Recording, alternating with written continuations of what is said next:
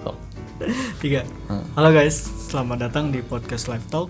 Saya Robi dan Saya Christian. di sini kami akan ngomongin sisi yang menarik dari film Parasite. Ya, jadi sedikit intro juga mungkin di podcast Live Talk ini kita bicara tentang ya sedikit refleksi kehidupan lah ya dari bisa dari film bisa dari media yang lain gitu. Dan kali ini kita episode perdana ceritanya kita ngomongin film Parasite nih.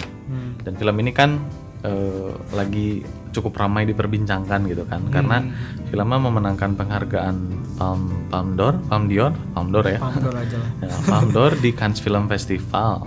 Dan mungkin karena hal itu sih gitu. Jadi filmnya juga jadi ramai diperbincangkan di sini gitu.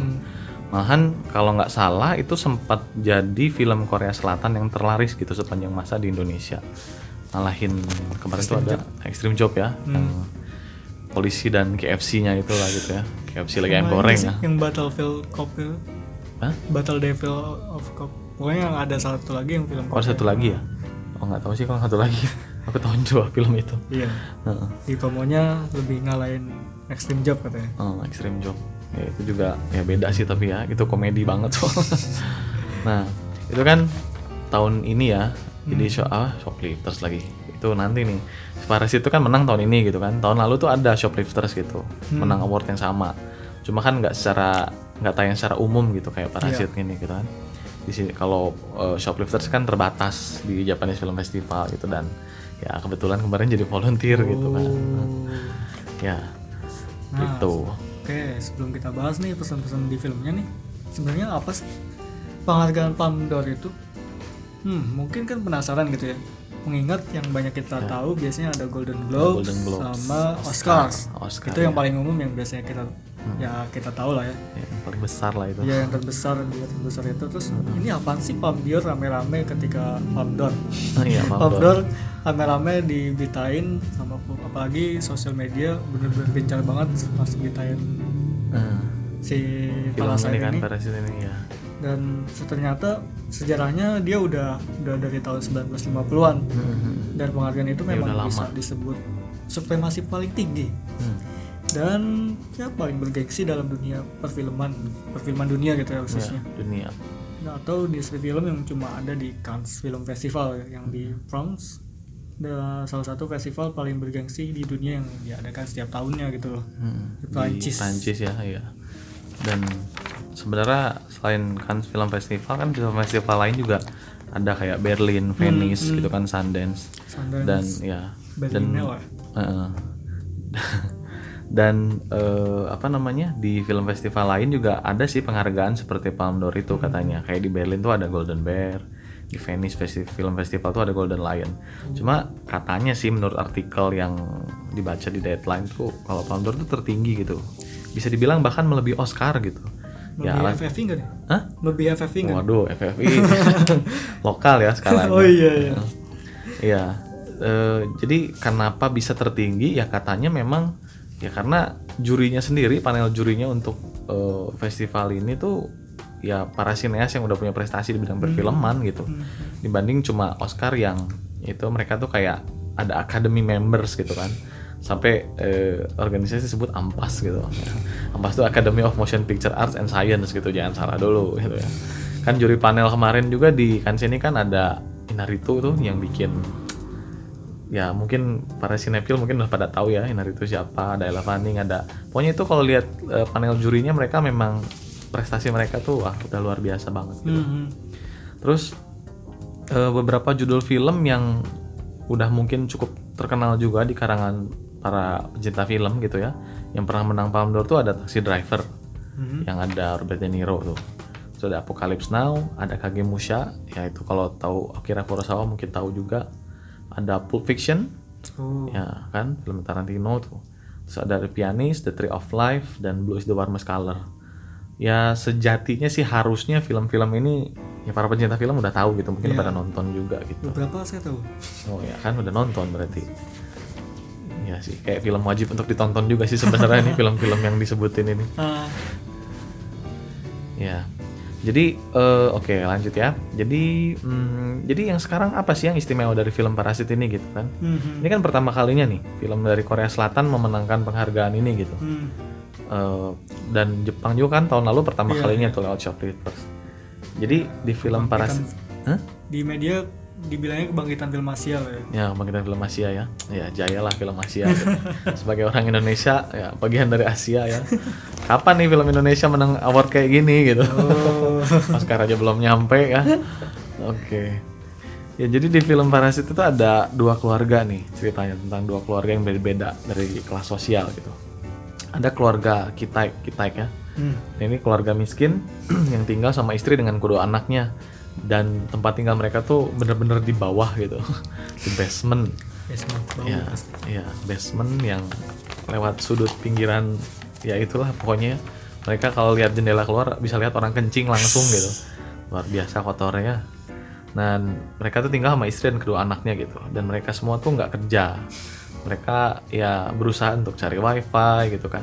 Begitu wifi-nya di password bingung dah gitu kan. Cari sinyal yang lain gitu kan dan mereka tuh mencari penghasilan lewat kerjaan apa pun yang bisa dilakukan Hmm. kalau di film ini kan digambarin mereka ngelipetin kotak box pizza gitu. Iya. Dan ada satu keluarga lagi, keluarga kaya, keluarga Mr. Park namanya. Dan disebutnya cuma Mr. Park aja sih. Dan dia juga eh, beserta istri dengan kedua anaknya dan ya inilah keluarga orang kaya ya. Dari pintu gerbangnya udah kelihatan gitu. Ada layar, ada mikrofon khusus gitu kan. Udah gitu masuk ke lewat tangga, ada kebun dulu lega gitu. Wah ini kaya, banget, lah banget gitu lah ya. di Indonesia tuh di mana rumah kayak gitu coba iya luar biasa nih ya, jadi parasit itu memang ya itulah cerita intinya tuh gitu cuma kan kita ke depannya akan bahas kedalaman film jadi udah pasti ini spoiler gitu ya Iya. ya Spoiler konten lah. ya. Eh, spoiler konten nih ini udah warning nih kalau misalnya ada yang belum nonton ya mungkin sebaiknya nonton dulu Nonton gitu dulu atau kalau mau nggak mau di spoilerin ya stop aja. tapi kalau bisa sih dengerin sampai habis lah gitu iya. ya panjang loh ini nggak panjang panjang amat oke Nah,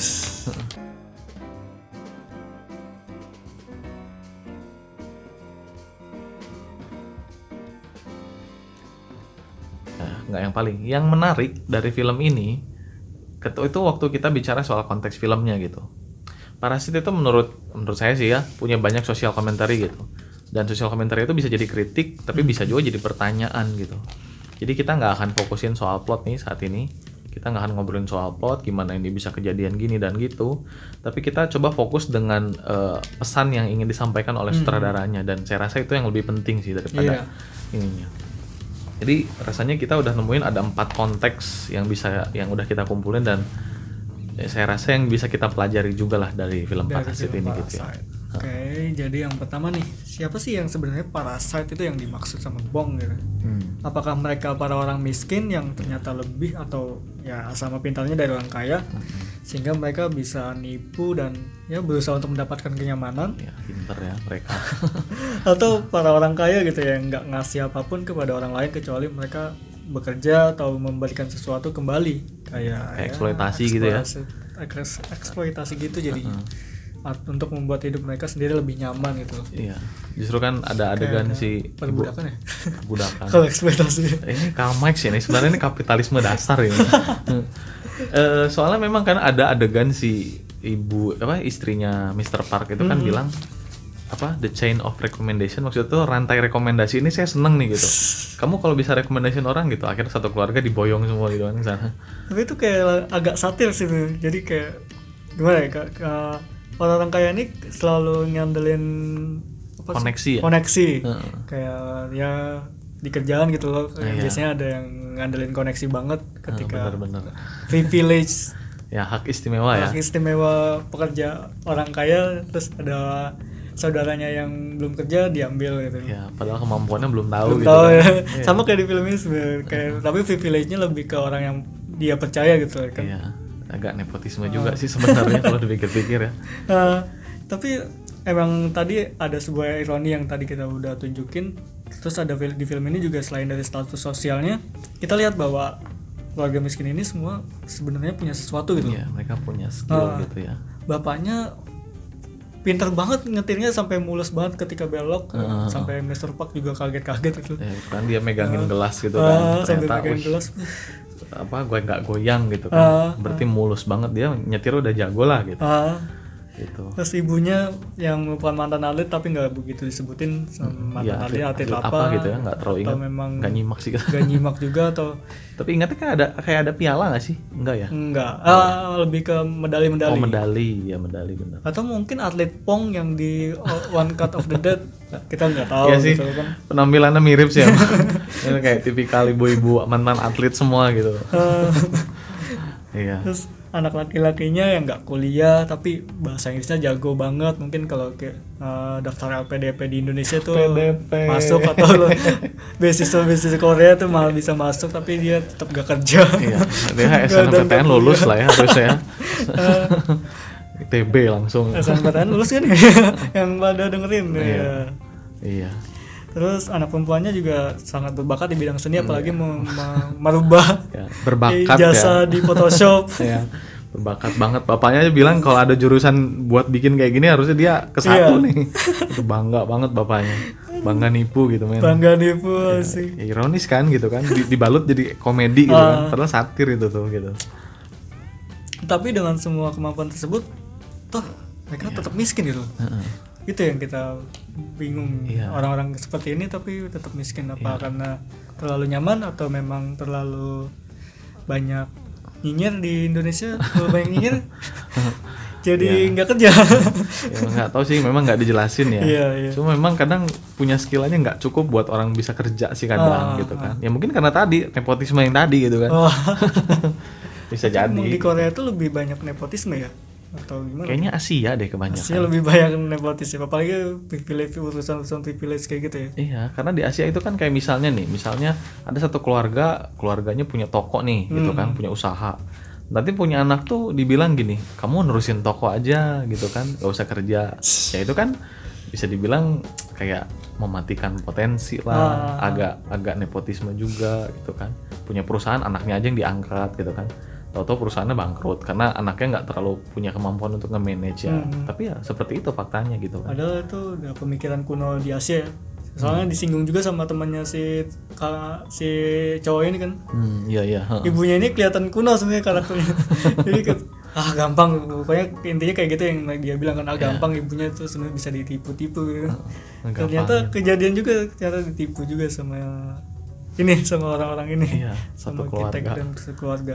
Dan mungkin kenyamanan dan materi yang terlihat itu itu yang kurangnya dari mereka mungkin ya. Mm-mm, Kayak bapaknya gitu. sibuk, pengusaha walaupun pengusaha IT tapi nyerahin tugas-tugas keluarga ke istrinya, Iya, ke yang istrinya. tadi yang kita sebut sebagai agak kolot di bagian ya penerimaan-penerimaan kayak gitu, privilege. Mm-mm. Terus nyatanya juga malah tidak ya orang-orang orang-orang yang suami tapi nyerahin tugasnya ke istri untuk ngarahin ya walaupun istrinya ini agak kolot di Ya di rumahnya tuh kayak Nah, tipikal orang-orang Asia yang kolot gitu kan Iya. di sini. jadi kayak apa ya mereka tuh eh istrinya tuh kayak ngasuh anak aja kan manggil orang gitu kan Hmm, anak laki-lakinya dia di, diasuhin lah anak perempuannya di anda diajarin gitu kan terus makan aja kan diurusin sama pembantunya gitu kan Hmm. kebersihan juga jadi dia ini di rumah ngapain gitu gitu kan cuma ya gitulah kelihatannya di gambar dia hanya nungguin rumah aja gitu kesannya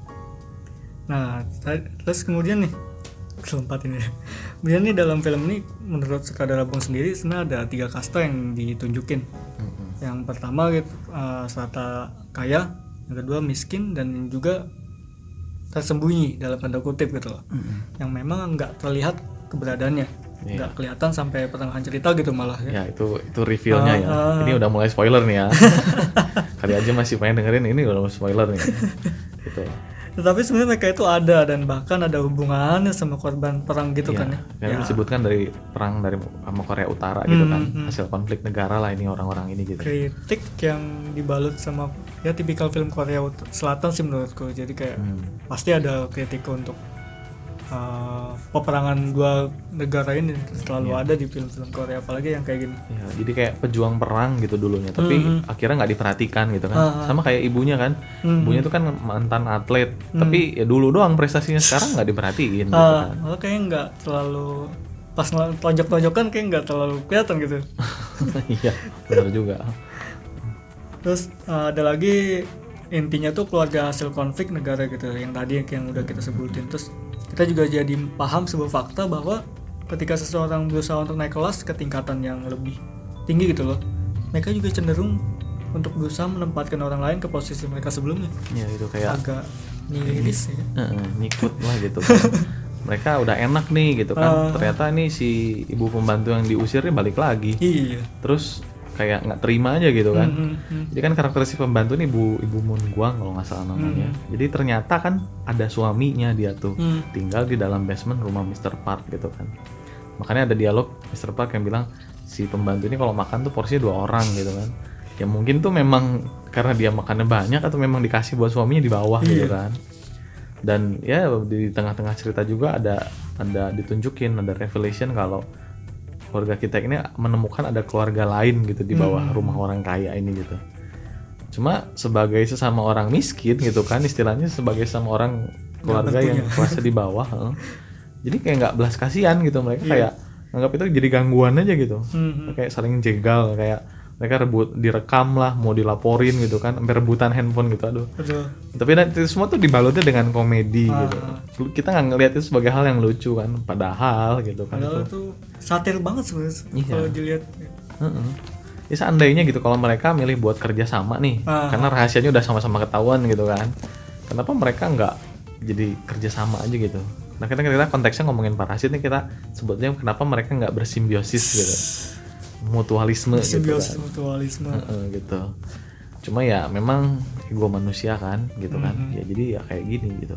Sama kayak kita mungkin secara nggak sadar kalau kita lagi berjuang ketika ada pesaing lain tuh kayak jadinya malah ingin kompetisi gitu, Iya. bukan Betul, kerjasama betul, gitu, bukan simbiosis. Tapi ya itu kembali ke konteks pertanyaan pertama. Jadi sebenarnya siapa yang jadi parasit sih? Siapa yang Hmm. menjadi parasit sebenarnya gitu? Nah, semua konflik ini sebenarnya bawa kita kepada mereka yang kepada konteks kedua gitu, Mm-hmm. yaitu mengapa kita malah menjadi parasit antara satu dengan yang lainnya gitu. Keluarga Mr. Park yang sebelumnya dibela oleh keluarga kita akhirnya malah dianggap musuh. Iya, Juga iya. pada akhirnya ketika tuan besarnya itu membahas tentang bau Iya, iya bener banget nih. yang merupakan topik sensitif. Heeh. Aku juga bayangin nih kalau Hmm. kita dilabeli bahwa orang miskin gitu kan sama orang yang lebih atas gitu, Hmm, yang hmm, hmm. yang istilahnya ngasih kita uang mempekerjakan kita gitu Hmm. ya. Tapi kesannya tuh kayak Dia nginanya lewat bau gitu ya. heeh, gitu. Kita tuh dianggap manusia nggak sih gitu? Atau kita tuh hanya kayak kerbau gitu buat dipakai buat Hmm. bercocok tanam buat kesejahteraan ladangnya dia gitu kan? Gitu. Jadi eh, ironisnya tuh ya di sini gitu. Ketika momen keluarga kaya tuh menganggap keluarga miskin tuh hanya kayak eh, pembantu gitu. Dan si keluarga yang miskin yang udah naik keluarga si kita ini tuh menganggap Hmm. keluarga pembantu ibu Mun Guang itu sebagai gangguan gitu. Dan ya sebaliknya juga gitu gitu. Jadi ya itu permasalahan tuh kenapa mereka nggak kerjasama aja sih gitu. Karena sebenarnya kan mereka tuh sebenarnya bisa saling menguntungkan sebenarnya hmm. gitu kan. Lagian kan teorinya adalah manusia kan makhluk sosial gitu kan. Kenapa nggak bergandengan tangan sama-sama aja gitu sebenarnya sih rasanya sih gitu ya. Gitu. Kemudian ya itu dari pembahasan itu tuh kita nyambung ke konteks yang ketiga gitu. Ya tadi pertanyaannya kenapa nggak ada kerjasama antara ketiga kelas tersebut gitu kan? Jadi orang miskin itu istilahnya yang udah naik ini tergantikan oleh orang miskin lain tuh kayak pada akhirnya dieksploitasi juga oleh Hmm. orang kaya gitu kan. Jadi orang kaya itu kayak berusaha mempertahankan status gitu. Yang miskin tuh kayak berjuang tapi Untuk orang naik ke kaya atas gitu. Heeh. Dan yang atas ya dia bertahan untuk Iya. nggak ke mana-mana. Mungkin memanfaatkan konflik mereka berdua Ah. gitu kan Heeh. gitu dan ini nih Rob nih yang saya suka tuh di film tuh ketika ada adegan hujan itu tuh Hmm. jadi kan di sini tuh kan kelihatan banget ada dualitas gitu yang membangun tensi ya istilahnya eh, ngebangun tensi tiap-tiap karakter sampai akhir filmnya gitu kan jadi kan waktu hujan itu itu si Mr. Park si keluarga kaya ini kan tidur gitu kan Hmm. ya tidurnya Tidurnya di Lelap meja. gitu ya. Lelap ya. Heeh, mereka bisa tidur tiduran Oh, iya. berdua lah di sofa ya, Ah, ya, tidur dengan di nyaman gitu. sofa nyaman empuk gitu. ya nyaman gitu dan Sebenarnya kita bersembunyi untuk tidak ketahuan. heeh. Kan kamera tuh kan kelihatan kan Ah, dia nah, turun gitu dari dari yang di atas terus ke bawah. Ya itu menarik sih sinematografi itu sih. Hmm. nah udah gitu kan hujan tuh Iya. kira kan. Mereka kan mau memang mau kabur soalnya takut ketahuan gitu kan. Udah gitu hujan ternyata rumah si Pak Kitaik ini Hmm. banjiran gitu kan. Dan mereka tuh kayak berusaha menyelamatkan barang-barang dan ada salah satu adegan ikonik tuh di situ yang buat saya tuh simbolis banget. Ketika si Jessica ya anak Hmm. perempuan itu duduk di atas toilet gitu. Jadi ke sana tuh kayak itu adalah tempat ternyaman dia yang di mana dia tuh bisa merasa aman yaitu di atas kotoran gitu. Jadi ya itu simbolis sih rasanya gitu. Dan juga sebenarnya ada ini mas eh, ketika adegan ini yang turun dia turun turun tangga lama tuh kayak dia kayak kayak dia turun ke kelas bawahnya tuh Oh iya, dia kayak benar. mikir lagi kan. Eh, sebenarnya kayak wah gue tadi udah udah nyaman di ya, tingkat atas iya benar ya harus turun lagi lewat tangga tangga untuk ke rumahnya gitu ya. tapi turunnya tuh lama dan scene-nya itu juga lumayan lama kan dan lewat lorong juga kan Iya. ya Heeh. jadi kayak perpindahan kelas lagi gitu Ah, kan pimpinan kelasnya benar-benar ditujukin sama Bong untuk ya keluarga miskin itu ya nggak akan bisa ka- kalau nggak nggak terlalu berarti nggak terlalu berusaha keras ya akan terus di bawah gitu. Iya. Kalau mungkin gambaran Bong kayak gitu ya untuk yang sin tangga Mm-mm. karena memang sih eh, sejatinya kan sejatinya sih. Sejatinya ya karena mungkin kan eh, apa ya maksudnya untuk biar untuk para filmmaker khususnya sutradara kan pasti punya prinsip kalau untuk apa sih menampilkan sebuah adegan kalau nggak ada maknanya gitu kan. Hmm, ya mungkin ya itu. Memang durasi perpindahan itu memang lama sih. Hmm, hmm. dan ya masuk akal juga sih ya. Bener juga. Aku jadi kepikiran loh dan juga ironis juga nih ya uh, perencanaan ini berlanjut ke adegan berikutnya gitu loh ketika keluarga kaya merencanakan acara pesta ulang tahun anaknya sang istri dengan santainya bilang untung ada hujan semalam sehingga rumputnya sekarang lebih segar gitu. Iya. di depan si supir gitu loh orang yang Ya, malamnya kehujanan, kehujanan gitu kan, rumahnya basah kebanjiran, kebanjiran gitu kan. terus Dan- di kayak senggaknya itu kayak dihina secara sarkas atau satir nggak sih? Iya. kalau kayak gitu? Sarkas ya? Sarkas sih kayaknya. Sarkas. Walaupun dia kan nggak tahu kan faktanya sebenarnya Ah. gimana gitu kan. Karena kan mereka tuh si Pak Kitaik dan keluarganya ya anaknya ini kan mereka harus tinggal di barak pengungsian gitu kan. Hmm. sampai dia ditanya anaknya tuh rencananya apa nih ke depannya? Kita kan ketahuan nih gitu kan. Dan enteng aja gitu jawabannya. Rencana yang terbaik itu kalau kita nggak ada rencana. Wah gile. Gila. Ya, memang itu tuh sebenarnya harusnya buat kita mikir sih. Ah. karena mungkin ya kalau dipikir-pikir kesannya dalam konteks ini kayak bisa membuat rencana itu hak istimewa orang kaya gitu. Orang bawah enggak dong. Iya ya soalnya gini kan kalau bisa jadi sih ya. Kan gini kan faktanya kalau kita nggak punya apa-apa gitu kan Ah, ah. kita mungkin bisa bermimpi dan berencana gitu. Hmm. tapi ya nggak punya apa-apa gitu mau gimana gitu. Ya memang pesan-pesan positifnya adalah berjuang berusaha gitu kan tapi tetap orang kaya selalu punya resource gitu Iya, itu dia maksudnya. Sumber dayanya mereka tuh ada gitu kan.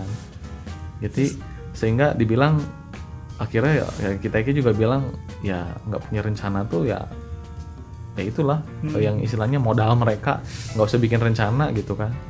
Walaupun mereka udah punya skill, punya kemampuan ya tetap aja sulit buat mereka tuh untuk bisa berencana gitu. Hmm. Jadi waktu ketika bencana ya hujan ini maksudnya eh, mereka udah ngerencanain itu ya tau-tau gagal aja gitu kan. Gitu. ya walaupun klimaksnya kita bisa lihat ke, ke- ketika tadi udah ada rencana maksudnya rencana ini lebih ke ulang tahun ya Mm, Terus ah, iya, klimaksnya ulang tahun. klimaksnya ya Klimaks ini, adalah klimaks ketika banget. kekacauan di taman itu terjadi gitu loh Mm-mm.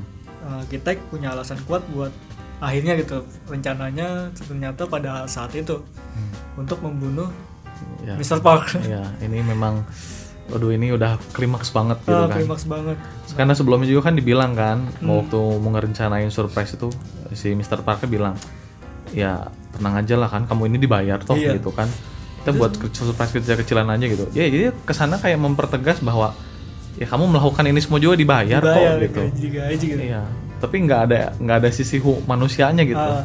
Kadang-kadang sebenarnya kita kan suka nganggap enteng dengan kalimat ah tenanglah kita dibayar ini. ah tenang kamu tuh buruh gitu ya Ah, iya. Padahal kita sedang secara tidak langsung sedang apa istilahnya menjadikan diri kita tuh kayak budak gitu. budak dan di sini menariknya juga mukanya tuh eh, Pak Kitek ini eh, dari mobil sampai yang Ekspresi ya. ekspresi itu tetap merah banget Oh ya. murah merah. merah Kayak padam nahan amarah nahan gitu ya. amarah dan ya ini eh, klimaksnya dia.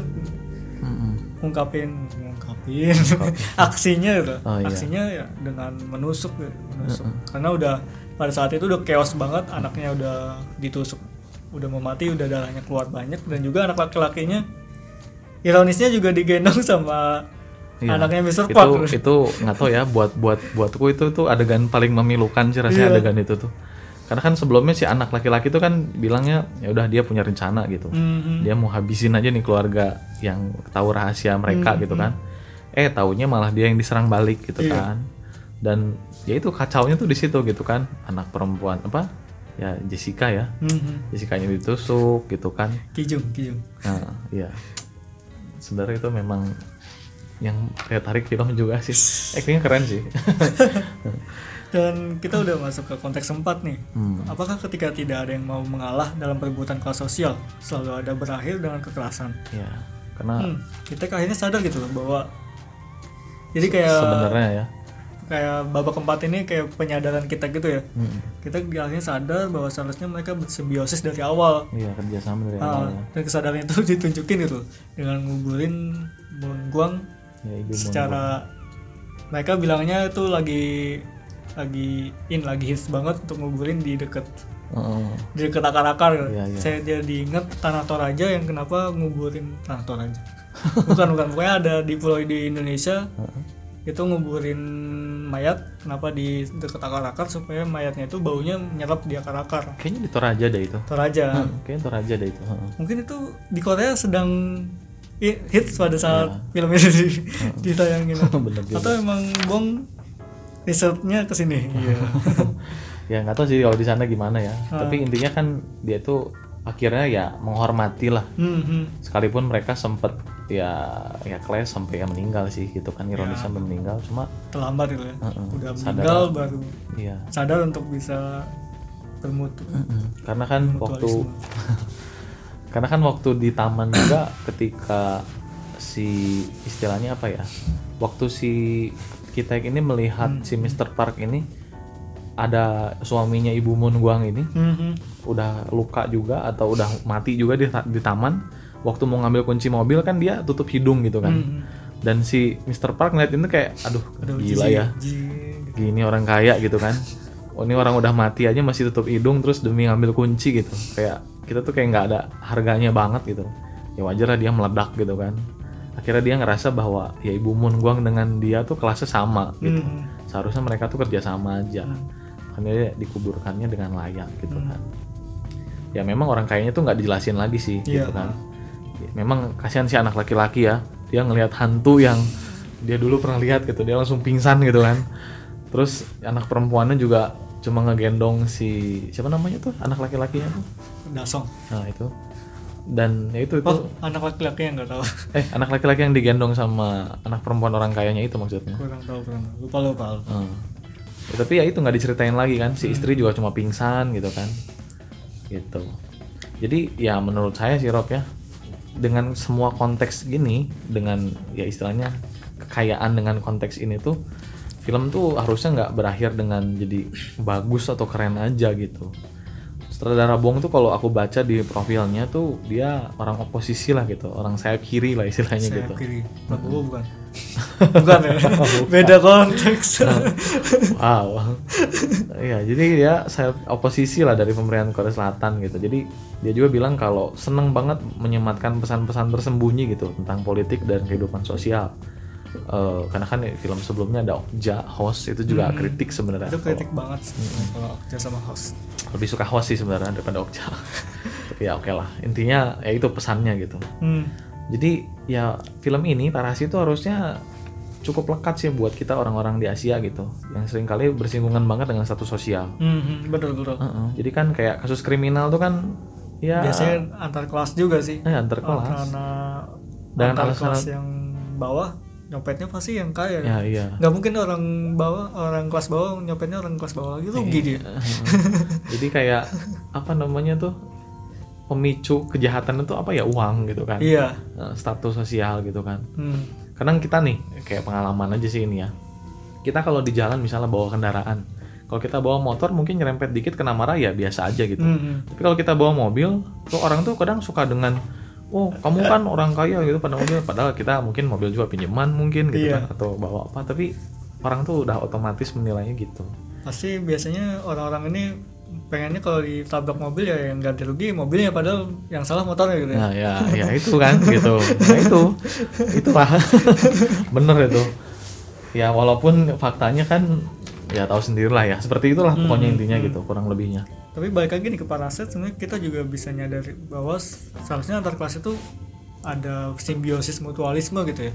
Hmm. Kalau simbiosis mutualisme ini kan kayak saling menguntungkan. Ya sama-sama Mungkin menguntungkan. kalau di kita Indonesia konteksnya kolaborasi gitu loh supaya makin untung nggak rugi-rugi banget kalau kalau di segi bisnis. Iya. Kayak gua jelasin segi bisnis.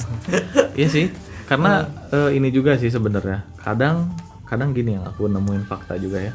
Kayak misalnya ada perusahaan nih, Hmm, hmm. kita lebih baik istilahnya nge-hire orang-orang yang kita kenal gitu dibanding orang-orang yang nggak terlalu kita kenal sekalipun mereka punya skill gitu Ya, kan. seperti yang tadi kita jelasin ya, privilege, Nah, kedekatan. ya kedekatan gitu kan. Ya mungkin ada dua orang nih, satu kenal dekat, satu enggak. Tapi yang lebih berbakat yang yang enggak gitu. Tapi ah lebih yang kenal aja lah gitu. Memang satu di satu sisi kayak wajar sih kita pasti akan memilih orang yang lebih kenal. Tapi harusnya gitu kan orang tuh dihargai nggak hanya karena relasi, kan, Relasi. gitu. Tapi ya lewat kemampuannya Hmm, gitu kan. hmm. Jadi kadang kita juga eh, beberapa orang atau mungkin ya kebanyakan juga untuk apa sih punya skill gitu. Kalau Hmm. pada akhirnya ya status sosial lebih membantu gitu kan. Ya. Terus juga film ini juga kita bisa jadikan tolak ukur nih yang baik selama bertahun-tahun ke depan. Ya, gitu dan ya itulah bagusnya gitu. Ah, terus juga ya sebagai film yang landasan budaya kita juga nggak harus nilai dari 1 sampai 10 Ya, atau nggak semata-mata ratingan, rating gitu angka, kan, angka. Karena itu kita udah kebiasa sama angka sih ah, hidupnya atau ya. cetak rekor penonton yang paling banyak. Uh, uh, belum tentu parasit ternyata bag- bagus buat kita, belum tentu buat orang lain bagus. Ya, ya, karena ada yang ribut juga di media Ah. sosial kan biasa aja gitu kan Ah. katanya. Dan teman saya malah nggak ngerti loh sebenarnya komedinya di mana. Oh iya ada ya. Ada yang nggak paham juga ya. Orang-orang ketawa dia enggak berarti ya. di malah dia nanya Rob yang lucu apa ini loh bagian ini bagian ini bagiannya oh oh itu lucu ya keren gua- keren aku enggak itu lucu tapi eh, memang enggak enggak terlalu bikin ketawa cuma bikin ketawa Miris ketawa gitu. ketawain sendiri aja gitu kayak ketawain kebodohan kamu kayak gitu, gitu. Iya sih. Bener-bener. Dan film ini juga kita bisa bikin diskusi panjang kayak ya film itu sebenarnya produk budaya yang bisa bikin uh, diskusi lagi gitu. dan rasanya sih penghargaan Palme d'Or ini juga memang lebih fokusnya ke arah sana gitu. Hmm, hmm, hmm. Ketika film itu bisa bicara isu sosial dan Hmm. eh, istilahnya apa ya? Bisa jadi itu landasan budaya lah. Kayak Shoplifters tahun kemarin juga kan. Hmm, hmm. Orang-orang tuh jadi mulai berpikir bahwa eh, keluarga yang sebenarnya tuh yang gimana sih gitu Hmm. kan. Ini udah bahasnya film lain sih, cuma ini dikit bocoran aja. Kali aja mungkin kita nanti mau bahas ya. gitu. Dan ya itu memang buat saya tuh agak ironis sih karena Palme d'Or ini kan ya menang di film festival tuh yang nonton orang-orang menengah ke atas gitu kan. Ini pas saya pas baca skrip terakhir kayak emang saya mikir juga ya mereka kan orang-orang kelas atas yang nonton Iya. ya dan nggak orang kelas bawahnya mungkin nggak terlalu minat untuk nonton Kans atau apa gitu ya. Heeh. Jadi istilahnya tuh ketika kita bilang suatu film itu bagus, Hmm, hmm. apakah itu tuh film tuh hanya tok jadi bagus aja Hmm. atau buat kita belajar gitu? Karena kalau buat saya sih film yang bagus tuh memang ya istilahnya memantik diskusi lah setelah kita nonton gitu kan. Tapi akan yang lebih bagus lagi tuh kalau kita kayak belajar sesuatu Hmm. dan kita bisa aplikasikan gitu dalam kehidupan. Ya makanya film Parasit ini tuh ketika dinilai bagus tuh apakah bikin orang jadi berpikir gitu kan? Ya mungkin misalnya nih buat orang kaya, wah aku jadi ragu-ragu nih kalau mau hire orang gitu kan, bisa jadi. jadi gitu nggak kan. kolot gitu ya Ya. Jadi Pemahamannya. dicek dulu nih orang baru CV-nya asli nggak, jangan-jangan dipalsuin gitu kan. portofolionya asli atau enggak gitu Heeh, gitu kan. Gitu. Terus ya gitu maksudnya ada ada elemen-elemen yang bikin kita belajar gitu. Hmm. Jadi kayak kita tuh harus lebih menghargai orang yang kelasnya di bawah gitu. Dan saya rasa sih harusnya parasit ini tuh bisa dipakai untuk hal seperti itu Hmm. sampai bertahun-tahun ke belakang. Soalnya kan di Indonesia juga ada tuh keluarga cemara kan. Ya, itu kan digadang-gadang bagus tuh gitu. Ya walaupun Siap. buat buat saya biasa aja ya. Aduh jangan dibully ya. Tolong gitu. Buat saya sih biasa aja karena karena kalau mengingat eh, istilahnya apa ya karya aslinya gitu kan saya kan termasuk yang baca bukunya terus tentang serinya yang lama di TV gitu kan. Itu tuh memang menginspirasi orang untuk jadi hidup sederhana. Seingat saya sih dulu gitu. Sampai-sampai penayangannya dihentikan tuh karena eh, terlalu banyak orang yang mengaplikasikan hidup sederhana banyak produk mahal tuh dijual jadi nggak laku gitu. Itu Oh iya, ada. sampai segitunya. ada. Arswendo sendiri pernah bilang gitu. Ada artikel di CNN Indonesia. Alasan kenapa seri keluarga Cemara di TV itu diberhentikan. Kenapa yang populer tuh kayak FTV sekarang atau serial televisi sekarang tuh yang mempertunjukkan atau yang memperlihatkan kemewahan gitu kan. Ya karena itu biar jadi gaya hidup orang gitu.